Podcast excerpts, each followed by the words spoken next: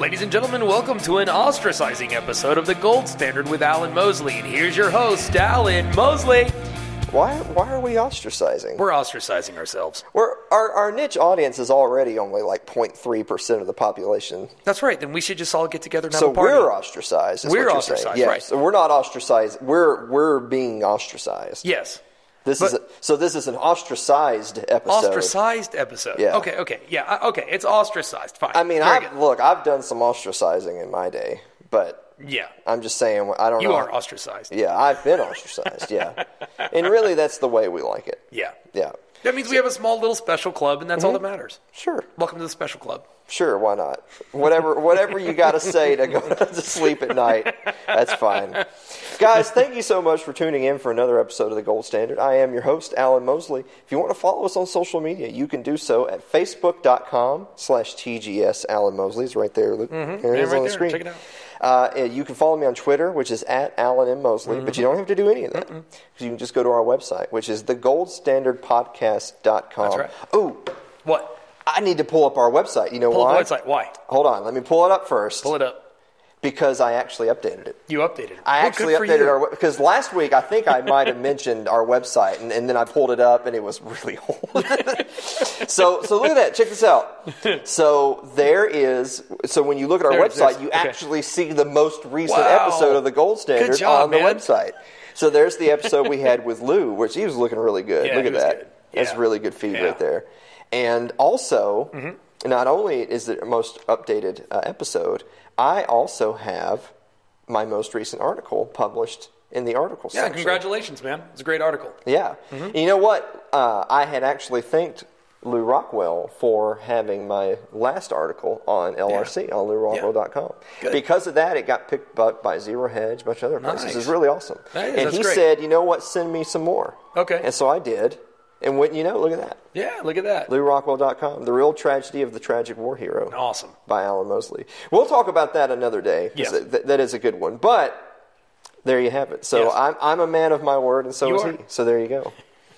um, yeah, so we have a really cool show today. We're, we do. We're, we're working out some new tech. Yep. Using some new using software. Some new toys. That's right. Yep. Using a new yep. little microphone thing. Yeah, you got yourself a little yeah. like, little microphone on your tie there. Well, so now, so look, look at this. So now, now because yeah. before before I, I had to talk into the microphone. That's right. And when I would like nod off mid episode, like, I'm gone. I'm way over here. Yeah, yeah, yeah, exactly. Distance, and yeah, so yeah. now, now I can just uh, you can lean back uh, and, and yeah. Well, don't go too far because now you're just now you're just looking like. But you, you can shave. Still hear me. Yeah. Clearly. You can still hear me clearly.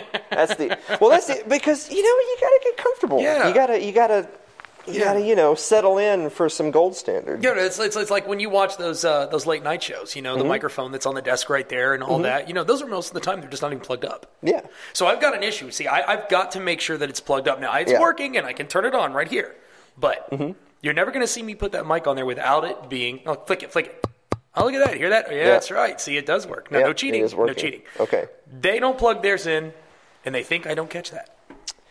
Well, there you go. Yeah. So we had a pretty tame meme of the week last week. Yeah, we did. Because I wanted to have something that wasn't too uncouth mm-hmm. right. for Lou Rockwell to be on yeah. the show. I, yeah. You know, look, I, I like as spicy of a meme as I can get. If you're going to have a meme, it should be spicy. That's right. But out of respect for a distinguished guest, I wouldn't have on something really crass. You know what I'm saying? Yeah. But not this week, because yeah. this week we have on Mike Maharrey. He That's doesn't right. care. So we're so this right here is a spicy meme, my friends. All right. When your dad's a magician and disappears for three years, then reappears as a flag. Oh, wrong button. Yeah, there's Blake. There there's it is. Me. And it just says dope. Oh. Now, so for people who are not watching at home, they're just listening to the podcast. Yeah, it's a picture. It's the picture of the soldier handing the folded flag to the crying little boy because I guess his dad died or whatever. I mean, yeah. or his mom. Could be his mom. Moms can die not too. Down to shape. Yep. Yeah. Um, that's a pretty spicy meme. Yeah. I'm not going to lie. No, that's intense. And it's ironic that that is our meme of the week today because did you know that today is the sixteenth anniversary of the invasion of Iraq? Really? Yeah. Wow. sixteen years That's crazy. Ago today. And we're still there. Gosh, life's short. Life, no. Life's really short if you're an innocent Iraqi underneath That's the drone right. strike. That's it is right. really it's short. Really short. Uh, wow, this got dark all yeah, of a sudden. dark. dark all of a sudden. How come it's every time you're talking with me, it just gets dark? I, I don't dark. know. Well, let's, let's let's move on. Let's let's move on. I actually have a way funnier picture. Check this out. Check this okay, out. Right lighten the mood. This is this has oh, nothing to do with politics at Lord. all. It's just a thing. So a picture on the left is a dude with a snake, and oh, the picture on the right is that's that's the same guy.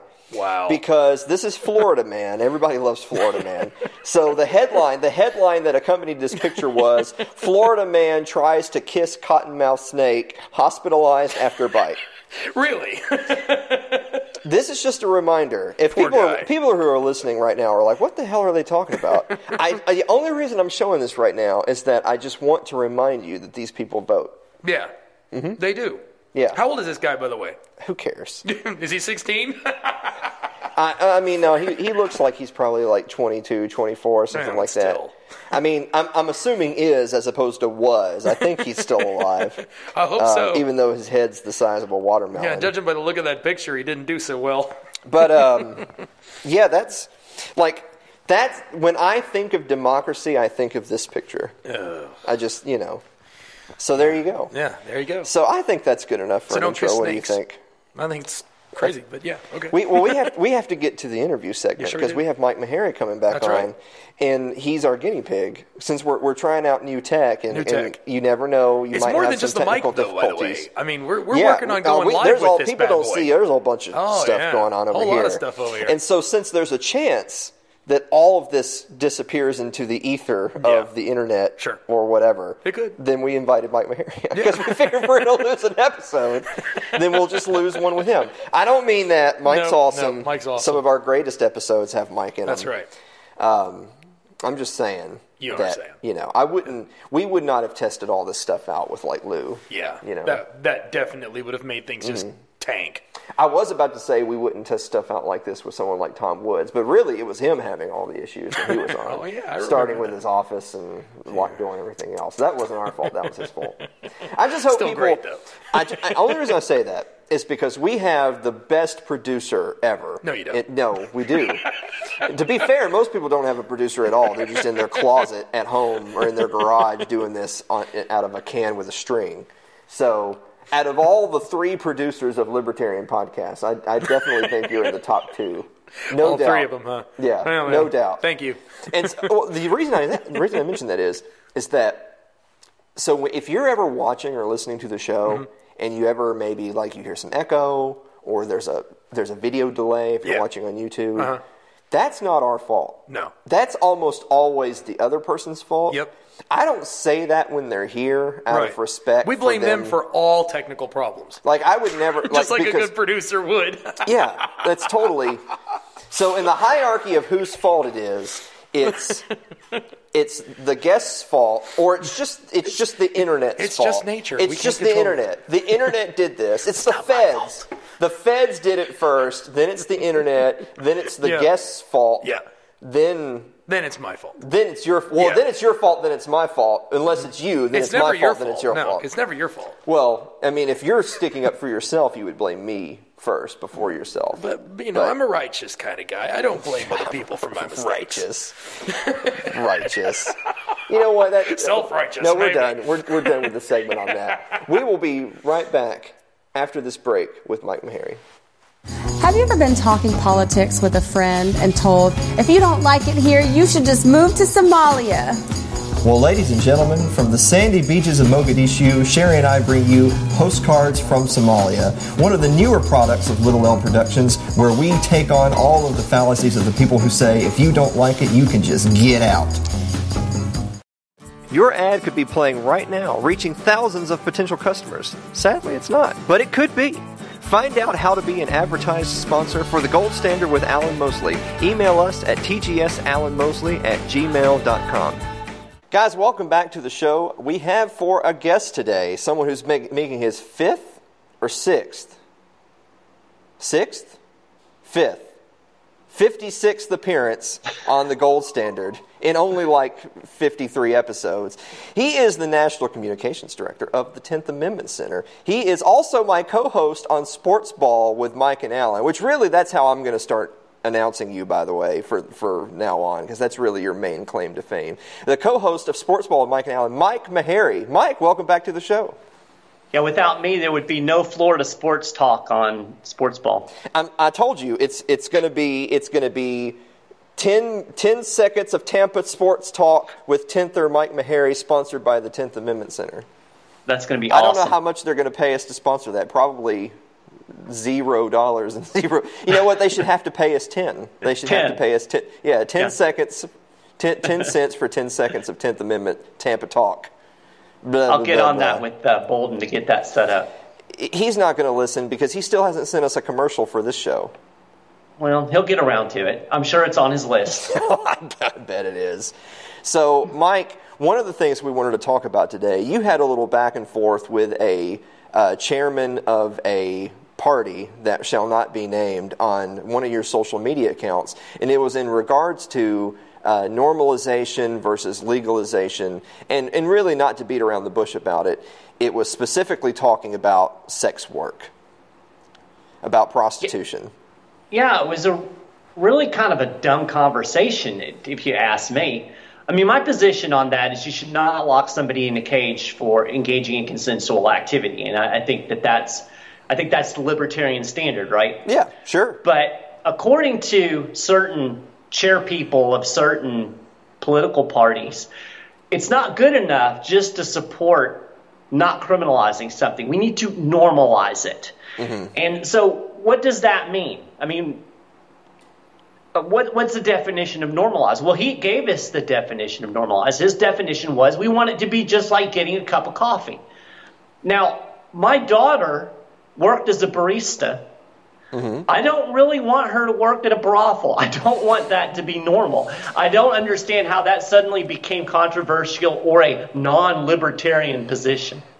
Now, I'm I'm I'm going to play devil's advocate the best I can. So if I if I pretend to be a complete retard, then I'll I'll sound like the chairman of the L P. So the argument I think is is that normalization leads to legalization. So it's it's a it's a it's a strategy, I guess. Is that, well, if we really emphasize normalizing it, then that's going to create the groundswell that that pushes towards legalizing something. Like, I mean, does if, am I summing up that argument at least at least legitimately, halfway decently? Yeah, I think that, and that's essentially what I think he was getting at. I mean, it was really hard to, to get at what he was getting at because he was kind of talking out both sides of his mouth. On yeah. the one hand, he was saying that, well, it shouldn't be a problem if you don't think it's okay, but on the other hand, it's supposed to be normal. So I, mm-hmm. I don't, I never really understood what he was saying, but he did mention that as a strategy that, that if it's normalized, it's equal, easier to equalize. I would say the other. Just flip that statement, and it's equally as valid. If you legalize something, it's probably going to become more normalized. Mm-hmm. And I think that's actually what we've seen with marijuana legalization. When uh, California legalized medical marijuana in nineteen ninety-six, it certainly wasn't normalized. And, and marijuana is much more normalized now than it was then. Uh, not that I'm really comparing marijuana and sex work. I think they're two different things. But I'm willing to take the risk that if we legalize prostitution, it would become more normalized. But I'm not going to take the position that I want it to be like getting a cup of coffee, because I'm never going to accept that as a as a moral position. I'm never going to think it's good for society for everybody to be running mm-hmm. off to the brothel. That's just me. Well, let me, because we have a lot to talk about today, and I want I don't want to get too hung up on this, because this this is a topic that's been hashed out already. But tell me if this makes sense to you. Is that it, it seems to me that there it's it's purely st- strategic on his part, or on the party's part, right? Is that they're they're trying to signal to potential supporters, donors, voters that We're, we want this normalized, so if that's something that you support, then join us. But the problem with that strategy is, is that you're now alienating people who are actual libertarians, who actually believe in that people shouldn't be locked in cages for voluntary activity. but that they don't support something like that being socially normalized. So you're, you know, you're what what is that? You're you're cutting off the nose to spite the face. Yeah, and I'll be honest with you. I think folks like uh, folks who support this normalization position, I think they're saying that because they really want it to be normalized. Mm-hmm. I mean, I think that's what they want. They they don't like the fact that sex work is something that is looked down upon, or that there's ostracification. Is that the right word? Ostracification? That, that people are ostracized, that there is a moral uh, that, that people would look down their noses morally at people involved in sex work. They don't want that to be the case. And I think really in their heart of hearts, they believe to be a good libertarian, you have to accept all kinds of, of what I would consider debauchery and and uh, uh, deviant behavior. And again, I think it's I, I think you can make a clear distinction that I'm not going to interfere with another person's deviant behavior. Mm-hmm. But that doesn't mean I have to to cheer them on and validate them for doing it. And I really think what these folks want is validation. They want me to accept what they do, to cheer what they do, and to honor what they do. Uh, it's not good enough just to say, you be you, I'm going to be over here and be me. And we see this in other issues. Like, I believe it's perfectly fine for you to discriminate against me. And I think there's a lot of people would say, well, that's not libertarian. If you if you're going to allow discrimination, then you're not a libertarian. I, I don't care. if if you don't want me in your presence, then that's your right, and I will honor your right. I don't want to force myself into some place I don't belong anyway. Um, but I think there's a conflation that goes on uh, with the idea of basically live and let live, the non-aggression principle in its purest form, and then all of these other social uh, causes that people want to hang on it. Yeah. Well, that's so that's what it always comes back around to, right? Like to close to close this part of the show is that it always comes back around to arguing over who is and isn't a real libertarian. And right. Goodness knows I had my inbox filled with, with racial slurs towards my girlfriend because I attacked some people for not being real libertarians. But here's the thing is, the difference between me attacking those people for not being real and them is, is they're trying to prescribe like cultural Marxism to it. Like they're trying to bring in a lot of leftist cultural philosophy and say this is libertarian. But libertarian yeah. doesn't have, there's no dog in the fight. To me, yeah. libertarian is you believe in non-aggression and you believe in voluntary exchange. Like that's, I mean, I mean, we can get deeper in the weeds, but that's that's pretty much it. But I will say this, if you have anything, if you have a caveat to what I just said, like if you have a, but on the other hand, you're not a libertarian. Like I, I'm willing to draw the line in the sand. Like if you don't believe that libertarianism represents non-aggression and voluntary exchange, and that's ninety-nine percent of it, you're not a libertarian. I, yeah. And and if well, you, and this is here. Here's what I said. I think I said this in the thread. If if it is incumbent upon me to say that I believe that sex work should be just like getting a cup of coffee, if that is what it means to be a libertarian, then fine. I'll just be something else. Yeah. I don't. I don't need to wear that label. Uh, yeah. You know, I'm a person that believes in non-aggression, voluntary association, and private property. Those those are the tenets and and uh, all this other stuff that you want to hang on. I don't I don't want to hang a right wing or a left wing agenda on it any any farther than those things take it. And you know, it's that whole thick and thin thing. And and uh, I think it's kind of dumb for I mean, you know, well, whatever. That's that's the way they want to. That's the way they want to roll. I guess that's how they're going to roll. But I'm not rolling with them. Well, you know, like I said, I, I kind of prescribe their whole agenda to its its political strategy, and I think their political strategy is terrible, and, and it's really a non-starter because to me libertarianism is not a political thing, it's a philosophical thing. Right. And so since they're trying to be a political party and not a party that promotes, you know, a philosophical position, it's just doomed to fail from the get-go.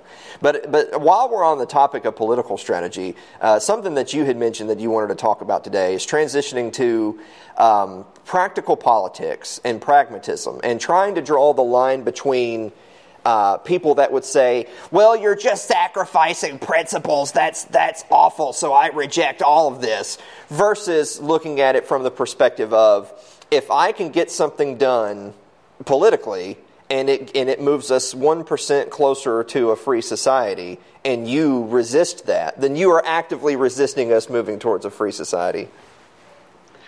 Yeah, and the reason this has come up is, of course, we're in the middle of what we call nullification season at the Tenth Amendment Center. That's our state legislative sessions. And, of course, we're tracking all kinds of bills uh, that do various things to push back against federal overreach. And one of the big issues that we're involved in is marijuana legalization. And every year we get these purists that will say, well, I'm not supporting any kind of legalization. I'm only going to support complete decriminalization. Marijuana should just be out there. It should be available and not taxed. And absolutely, I agree with that position, but it's not a politically tenable position. No legislature is going to pass a bill that just lets people have marijuana and doesn't tax it. For God's sake, they tax everything. Yeah. You know, they tax potatoes. So I don't know why you expect they're going to take something that has been considered a controlled substance for, for you know, decades, and then all of a sudden it's just not going to be taxed or regulated in any way, shape, or form. But you get these people, and they actively oppose things like medical marijuana bills. And to me, this is just a dumb political strategy. I get that there's a lot of, uh, of, of libertarians who will just say, you shouldn't be involved in the political process at all. I get that. That's that's cool. I mm-hmm. understand that position, and I respect sure. that. But if you're going to be involved in the political system, then you have to have good strategy. If you have sucky strategy, you're going to suck. Mm-hmm. And unfortunately, we've got a lot of sucky strategy out there. And people have to understand that if you're going to engage in the political system, then you've got to understand the way the political system works. And basically, it works on incrementalism. And if you look at what has happened in terms of an erosion of uh, of individual liberty and an erosion of state power and a, and a more centralized government, that's happened little by little over the last one hundred, one hundred fifty years. Mm-hmm. You never hear leftists say, well, we're not going to accept this uh, new social program because it doesn't go far enough. No, they do stupid crap like Obamacare because they recognize that it's a step towards where they want to go. Mm-hmm. And if we're ever going to get back, if we're going to roll back government power, then you've got to be able to take the same the same thing. So with the marijuana thing, uh, I'll give you a good example. Uh, Utah legalized marijuana for medical use uh, just last year. Mm-hmm. Now, if you had told me Three years ago, that Utah would ever have medical marijuana, I would have been like, no, not going to happen. But Connor Boyack, uh, mm-hmm. libertarian activist, a lot of people know Connor from the Tuttle Twin books. Uh, mm-hmm. He has an organization out in Utah called the Libertas Institute, was very instrumental in getting this medical marijuana bill through the legislative process. Now, along the way, he made some compromises. He worked with the Mormon church. He worked with opponents. Uh, he sacrificed some things that would have been good in the bill in order to get something passed. Mm-hmm. Now, a lot of people will say, oh, Connor's just a sellout. You know, he sold us out. He's a, he's one of, the, one of those uh, sellout, you know, no good status. Here's the question you have to ask yourself. The reality is that now people in Utah have access to medicines that they were probably using anyway. Now they don't have to worry about being locked in a cage. Is that better or worse than the status quo that we had before? It seems like some of these activists would say, well, it's worse because of reasons. And, and that's, again, stupid strategy. And I almost can guarantee you what will happen is that in the next four to five years, that medical marijuana program is going to expand in Utah because we've seen it happen over and over again in other states. Mm-hmm. Just just uh, this last week, the Florida governor signed a bill into law that now allows smoking in their medical marijuana program. Initially, smoking wasn't allowed. People wanted smoking. They threw a fit. Uh, it goes to the legislature a couple of years later, and boom, now we've got smoking. So people might have opposed it a couple of years ago and say, well, no, we're not going to be for this if it doesn't allow smoking. But they got the foot in the door. And it's like mm-hmm. that old, you know, if, if anybody who's ever learned sales, there's the whole foot in the door technique. It goes back to the old door-to-door salesman days. And it was, the idea was you stick your foot, if they open the door just a little bit, you stick your foot in there, they can't close the door. Then you can push it open further. So at the Tenth Amendment Center, we definitely take a foot-in-the-door approach to this kind of strategy. And I put it this way in a podcast that I did recently. You can have a loaf of bread. We'd love to have a loaf of bread. A loaf of bread is great. But if you're really, really hungry, Are you going to say, no, I'm not going to have a slice of bread because, damn it, I want a loaf?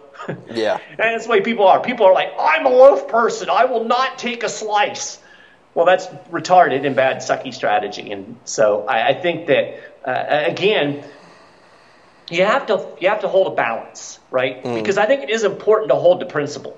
Sure. You know, and it's interesting. I, I used this analogy again in this podcast that I did. Thomas Jefferson, I'm wearing my Thomas Jefferson shirt, my mm-hmm. status shirt, as some people will say. uh, but when they, Thomas Jefferson and James Madison, they did the Kentucky and Virginia Resolutions in seventeen ninety-eight in opposition to the Alien and Sedition Acts. And they laid out these principles of nullification, this idea that the state had the authority and the power to resist unconstitutional federal acts. When the Kentucky Resolutions passed the Kentucky legislature, Jefferson took a copy of it and he sent it to James Madison.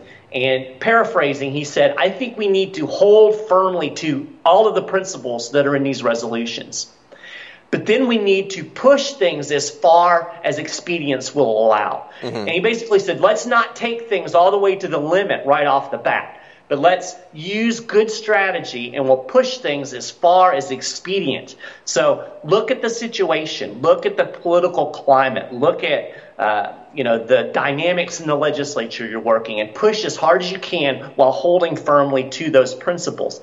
And, and Murray Rothbard said a similar thing. Murray said that, that you should always look, and if it is advancing the ball closer to liberty, then you should support that movement, even if it doesn't push it all the way to the limit. Now, if it's something that's going to uh, to actually make less liberty, uh, then obviously you're not going to support that. But uh, libertarians need to do a better job. If they're going to be, be involved in the political uh, process, then we need to have good strategy and, and not sucky strategy, because sucky strategy sucks.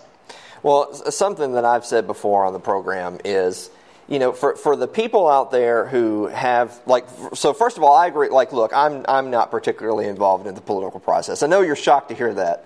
Uh, and so, and so I, I, right, I respect that position. But for the people who are going to be involved in the political process, it seems to me, in the same, kind of tying this into our first segment, for the same people who think that there should be a brothel on every corner next to McDonald's, all that tells me is those people almost certainly don't have daughters. Yeah. And almost certainly would not be happy if their daughter came home and said, Dad, I'm going to be a hooker.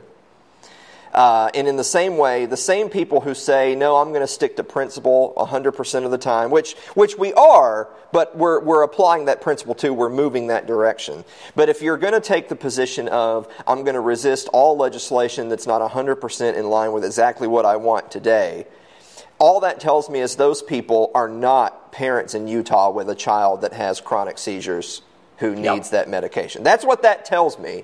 And the fact that you can say that to those people, like, you're just as big of a monster as the state as who opposes it outright. Like, how can you do that? How can, uh, you know, I used to say, like, I used to think that mental exercise of how can you be a politician and be against this plant that could potentially help this kid? How can you be that way?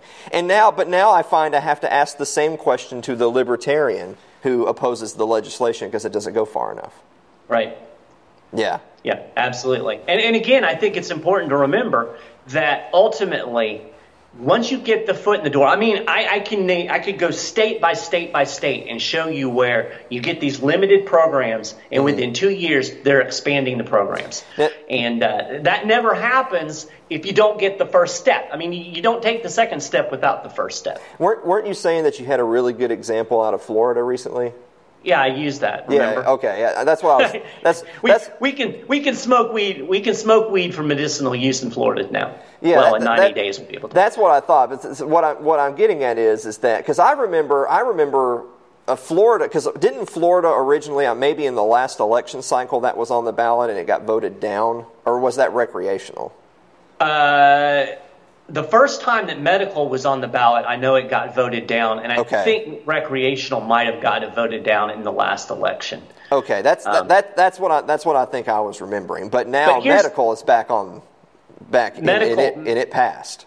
Medical passed in, in the last election in, in the twenty eighteen cycle, or so, twenty seventeen maybe. Anyway, so, so I medical guess, passed. I guess the interesting thing about that is is that what what you can't do, tying this back into our first segment, is you can't on one hand say, I'm for normalization because since it'll be more normal and more people are doing it, it makes legalization easier. You can't then turn around and say, I'm against this legislation that gets partially what I want. Because isn't that, isn't that moving to normalize it? Like, if you get the medical marijuana passed and then, and then culturally it becomes more accepted, then it's more likely that recreationally it'll pass in the next term. I, I just, it just seems so weird to me that people, so many people are, are, are stepping over themselves Uh, out of out of principle, you know, that, that, that P word, but they're really hurting their own their own legislative efforts.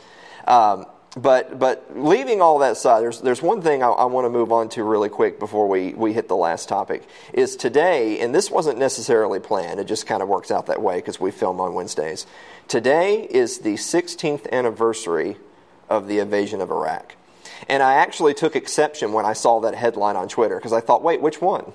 You mean yeah. the most recent invasion of Iraq is, yeah, what, you're, Iraq. is what you're talking about. I think about. when I posted it on uh, I posted it on my Godarchy page, I said Iraq War Two. Yeah, yeah, exactly.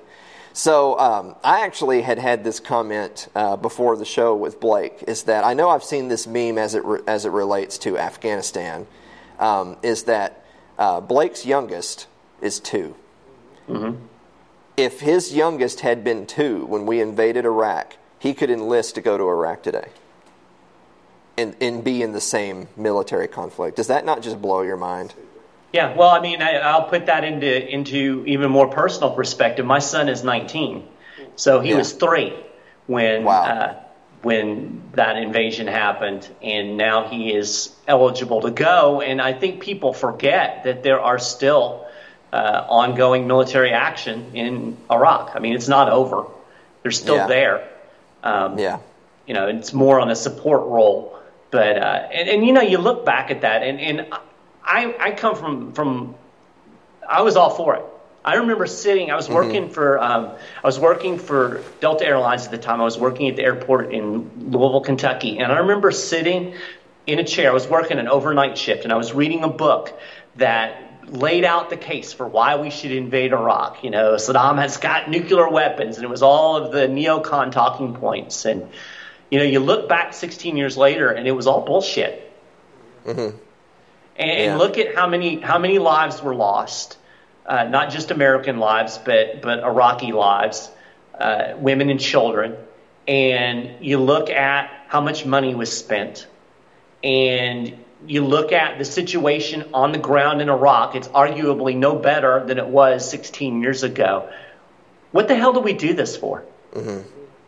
You know, and, and it's amazing to me that the same people who talked us into that war are out there today trying to talk us into Syria or talk us into invading Venezuela or whatever military adventurism, you know, Iran, we're going to fix Iran, we're going to get a regime change in Iran.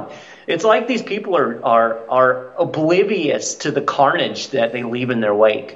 Yeah. Well, it's it, it definitely it reminds me, something I, I know I've heard a lot is that one of the key differences between Vietnam War coverage and war coverage today is that you used to see much more of the gruesome aftermath of what war brings.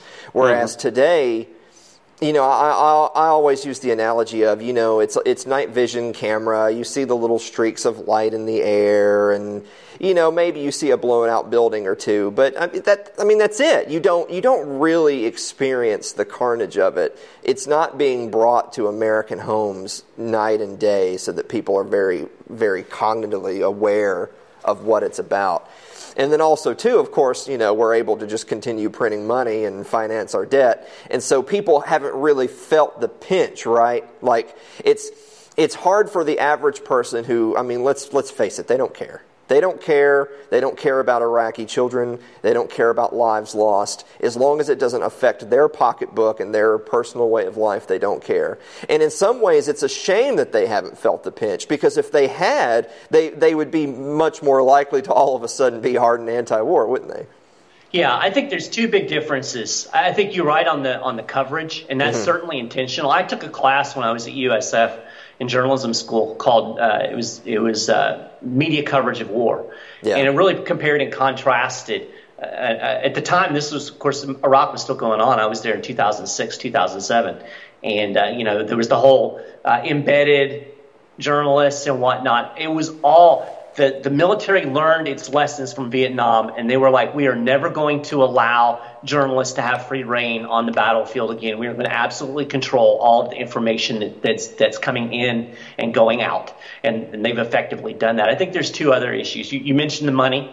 Uh, I, I read that if you calculate the amount of money that's been spent on the war on terror, so this would be Iraq, Afghanistan, Syria, it basically comes down to seven thousand dollars for per year for every person in the United States. Holy cow. So imagine if you had had to sit down every year and write out that seven thousand dollar check. Yeah. You know, I think that would, like you said, people would care. And then I think the third thing is the fact that we don't have a draft anymore. And I'm certainly not advocating for the draft, but mm-hmm. that made war much more personal when, you know, you could easily be people like my son, you know, the, I, I was talking to a guy that, that, actually went through that experience of having, you know, they had the draft lottery and they literally sat in front of the T V and they had a number, and if your number was called, you knew you were going. Yeah. And uh, and and I talked to this guy about what that was like and just the, the knots in your stomach and and what's going to happen. And his number got called, you know, and then the next thing you know, he's he's training to go to a war that he cares nothing about being in. You know, it, it, it It wasn't that great patriotism. It was like, oh, we're going to send me out to this jungle to die. Yeah. And uh, it's uh, you know, that was the impetus of the anti-war movement. I was reading this. Uh, I'm reading a book, uh, and uh, there was a uh, Catholic uh, monk, and he was heavily involved in the anti-war movement. I wish I could remember his name, but he got arrested because he made napalm, homemade napalm, and burned like three hundred draft cards in an empty parking lot. Which wow. I thought was pretty cool, napalm the, napalm the draft cards. But you know what they charged him with? He went to prison. They charged him with destroying government property oh, for God. burning the draft cards. Yeah, but yeah, so that was much more personal uh, in, in both you had a personal investment because you or your kid could go. Mm-hmm. And, uh, you know, I, I think that uh, I don't know that any, anybody's ever actually seen the direct monetary cost. But if we had to write that seven thousand dollar check every year, I guarantee you people would be a little bit more upset about it. I, I feel like there's a theme that's kind of emerged in our conversation today that wasn't necessarily intentional, but there it is, is that whether it's whether it's your daughter going to the brothel, whether it's um, denying the C B D to the kid with seizures, or whether it's uh, the, the difference in patriotism levels from the random normie who has nothing to do with the war versus the kid holding the draft card. There's a big difference in how they feel about that number being called. It's it's all of these things feel like it seems like the theme is having skin in the game, right? Yeah. Is that people that have skin in the game have a way different perspective over what's patriotic and what should be normalized than the people who don't. Yeah, I made this this argument about taxes just in general. Your perspective changes a lot when you become self-employed, and you actually have to write a check to the I R S every yep. quarter. You know, that's a whole different ball game than, oh, money disappears out of my check every week, and then at the end of the year I get six thousand dollars back, and I feel like the government's giving me this great favor. I think the smartest thing that the government ever did was create withholding. Mm-hmm. Uh, again, I, I, I imagine that if everybody had to write those checks, you'd have tax revolt. Uh, but as yeah. it is, most people think the government's giving them money every year. You know, oh, I got six thousand dollars back. I'm going to Tahiti. Yeah, exactly. Well, I'll, I'll even do you one better. I, when I owned the, the printing company here in town, I didn't do quarterly. I just paid one lump sum check well, a yeah, year. I'm, I'm, I'm and that doing was, that too. Oh, my God. you you definitely, and of course, I was I was a young single guy, no kids, which means no no big earned income tax credits and things mm-hmm. like that. So it was just work all year, working sixty, seventy hours a week just to keep the lights on, because that's how it is a lot of times when you open up a new business. And I, I, I didn't I didn't get a cool one mil from my uncle to start my business like some presidents do. Um, right. And so, and so, all of a sudden, you find yourself come April having, you know, you're alive, you, you're you're in business, and it's tough to open a business and start from nothing. Mm-hmm. And then all of a sudden, the I R S says, "Well, I hope you I hope you put back about forty percent because we're going to need about a twenty thousand dollar check." And you say, "From where? Right. From where does that money come from?" Yeah, uh, yeah. I mean, the only taxes I paid during the years was was, was sales tax, and really, right. it's it's funny. I remember having a C P A tell us on day one, just somebody who's kind of help help advise in getting your business, is they tell you, Alan, this is what you do. If you're having a hard time making ends meet, just don't pay your income taxes until it comes time, and uh, then you put it off, put it off, ask for extension, ask for extension. However, you never fail to pay your state sales tax, because Tennessee will show up literally the next day and put a padlock on your door. Yeah. Yeah. Yeah, so you haven't had a padlock? No one showed up at your house and put a padlock on your no, front door? No, but I don't yet. sell any. I don't sell anything. So no, you, you, you sell your wisdom, Mike. That's what you do. Well, yeah, nobody's buying. That's well, that's the problem. Speaking of that, that's what I want to finish with today. So you made a trek from your home in Kentucky up to Ohio recently to to talk to, was it the State House? It was State House Committee on Federalism. Uh, first of all, why does that exist? Like, I mean, of course, once again, in our perfect utopia, our lords that we've elected to rule over us, they would understand the concepts of federalism, and they would know how to do their jobs, and they would have read all the studies before they vote on the bills and all those things. But, of course, in the real world, they need a council on federalism. So you went up there to talk to them about, about nullification, about the Tenth Amendment? I did. And the first thing I have to note is that driving through Ohio is not a very good object case study for morodes. Ooh. You know, I've been told that I'm paying for these great roads, and, and by the time I got to Columbus, I felt like my I needed to go to the chiropractor because it was this the whole way. so, so if you if you want to uh, want a case study in why the government maybe should not be in charge of the roads, just drive through Ohio. But, yeah, I got to go up there. Uh, Representative John Becker, who's a, uh, a state rep from the Cincinnati area, um, invited me. He's the chair of the committee, and, and invited me to come up. And, and it was supposed to be a debate. Uh, the the minority, uh, senior minority person on the committee was up, was supposed to bring somebody in, and I guess they couldn't find anybody who wanted to uh, debate the Tenth Amendment because or they were all afraid of my sterling reputation. But so basically, it was just me giving a twenty-five minute presentation on nullification, anti-commandeering doctrine, and um, uh, why the Tenth Amendment even exists and why it's important. And uh, I think the most interesting part of it actually was the uh, question and answer. What we spent, mm-hmm. I, I gave a twenty-five minute presentation, and then I spent thirty-five minutes answering questions.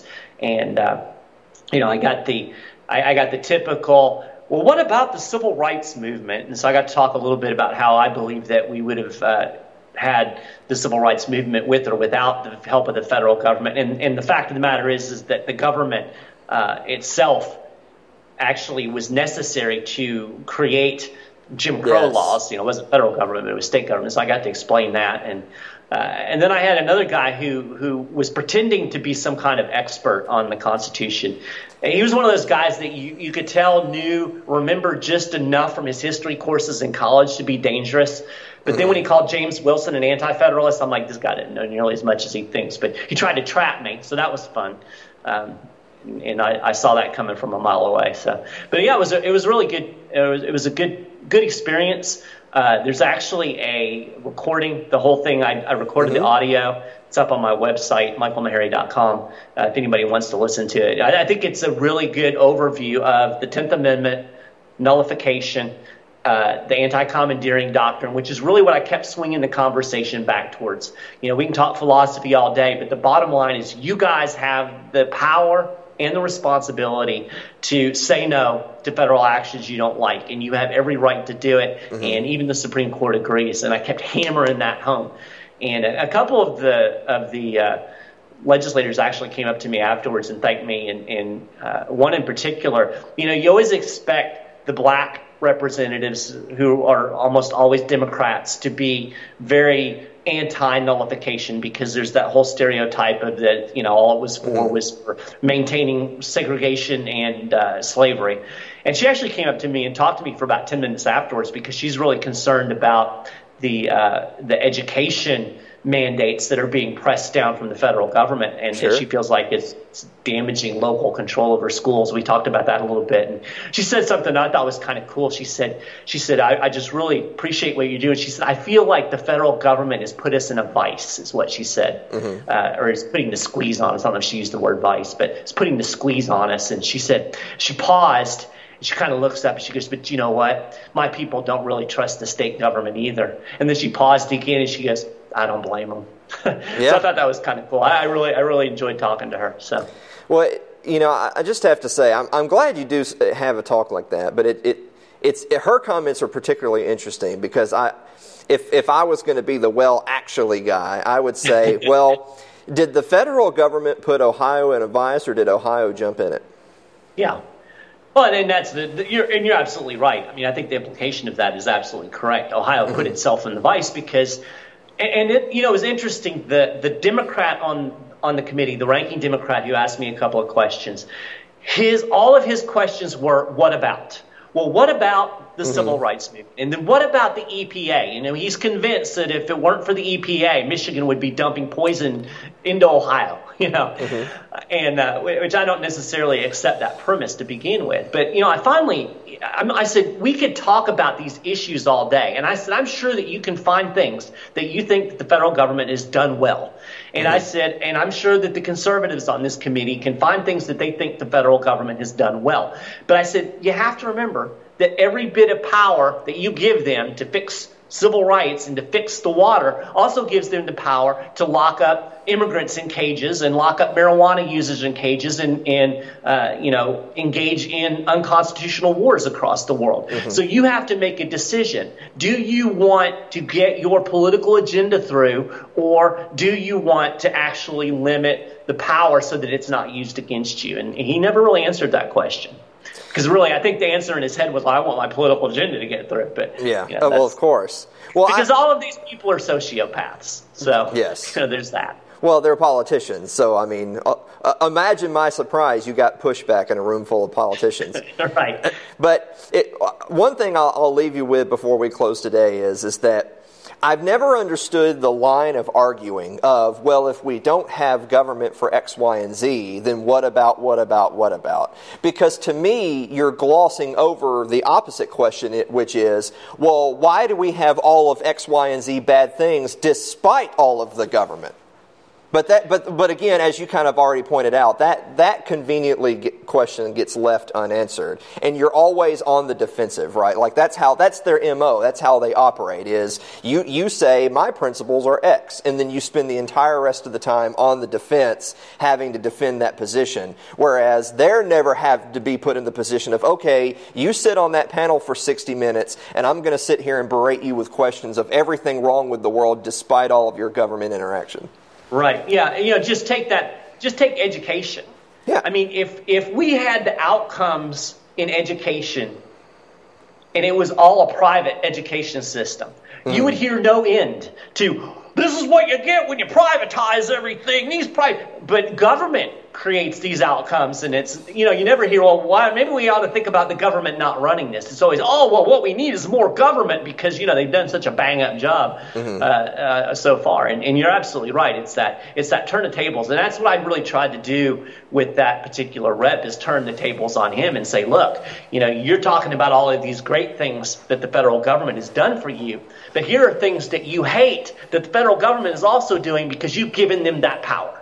Yeah. And, uh, you know, I, I think it may not have hit him, but I think that some of the people on that panel might have at least paused for a moment. Uh, and, you know, if nothing else, it's on it's on audio so people can listen to it. Let me yeah. let, let let me end today with a really vague rhetorical question, because why would why would I end with something short and sweet? Would you We're not going to talk about a sandwich, is whether a hot dog is a we've sandwich. Already, we've already done that, haven't we? Probably four or five times. Yeah, exactly. No, I've got, no, I've got a new one for you. Hold on. We quit trying to hijack my damn show, Mike. We've got we've got one more real question before we get to what's plaguing our thinkers, gotcha. and, and that is: would would you say that that one of the major issues is talk? Because our theme today has been having skin in the game, although that wasn't our intent. That's kind of how it evolved. Would right. you say that on a state level, one of the major issues with a lot of the state legislators is They've they've uh, what's the word I'm looking for? Not not acquiesce. They've they've delegated so much authority that should have been left to the state of, uh, for instance, Ohio. They've delegated so much of it to the federal level that now, as legislators, they kind of don't have skin in the game. It's like, well, the feds decide this. They're going to pay for that. We're just along for the ride. So all of this is just flowery talk because that's not my problem.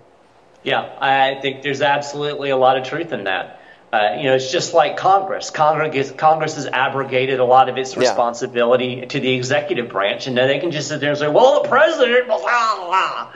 And, and really it was their responsibility in the first place. I and just, I think you see a lot of that with the state governments as well. I just want to tell for people at home that are listening to the podcast version and not watching my video, Mike just flailed around in his seat like the chairman of the L P for a moment. That's what he, that's what he did right there.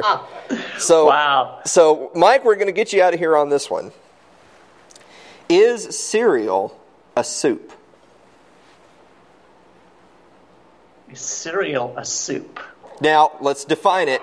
It's it's in a bowl of milk. Cereal in a bowl of milk. Is that a soup? Yes.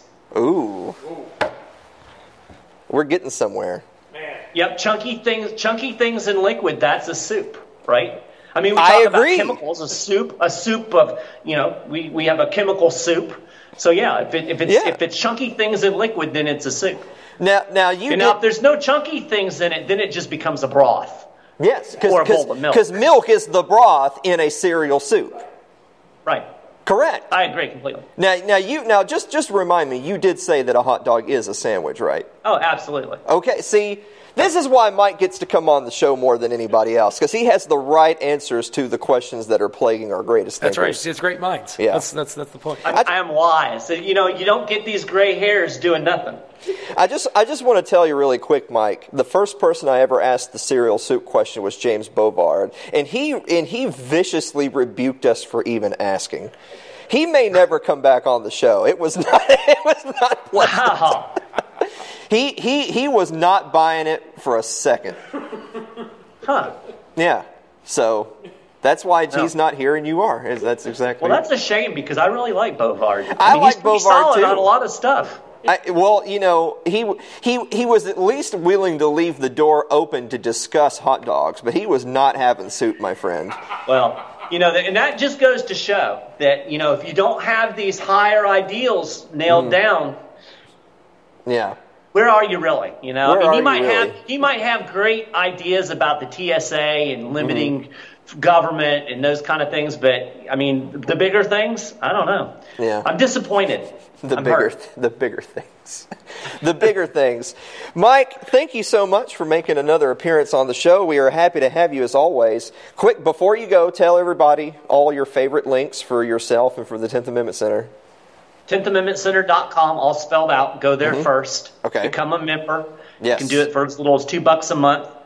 Alan Mosley is a member of the tenth Amendment Center. He has his That's tenth true. card. I do. Uh, your your generous donations will help us continue to do good political strategy mm-hmm. where we're actually pushing back against government power and overreach.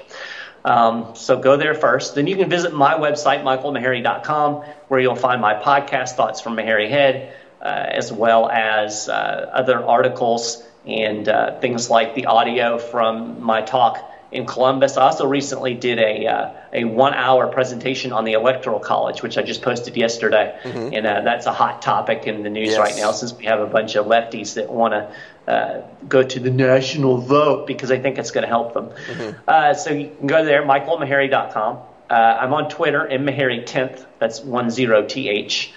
Uh, I'm on the Facebook. You can just search for me there. And if you are a Christian, or even if you're not a Christian and you just want to think about uh, Christian theology and political philosophy, you can visit godarchy dot org.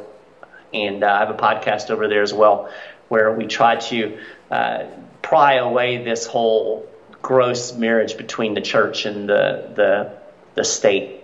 So I think that's all of my things. Oh! sportsball podcast dot com, the most important one, because yeah. really who wants to talk about politics all the time? You really no. want your N C double A preview, which you're not going to find over at sportsball podcast dot com yet. But it's going to be there. Yeah, but it, it it does exist. I can vouch for that. I know yes, it has. Yes, the podcast no. is there. Yeah. In fact, if you go to iTunes, Stitcher, or Google Play, you can subscribe to the uh, podcast, and you won't depend on Mike Maharrey to post it on sportsball podcast dot com.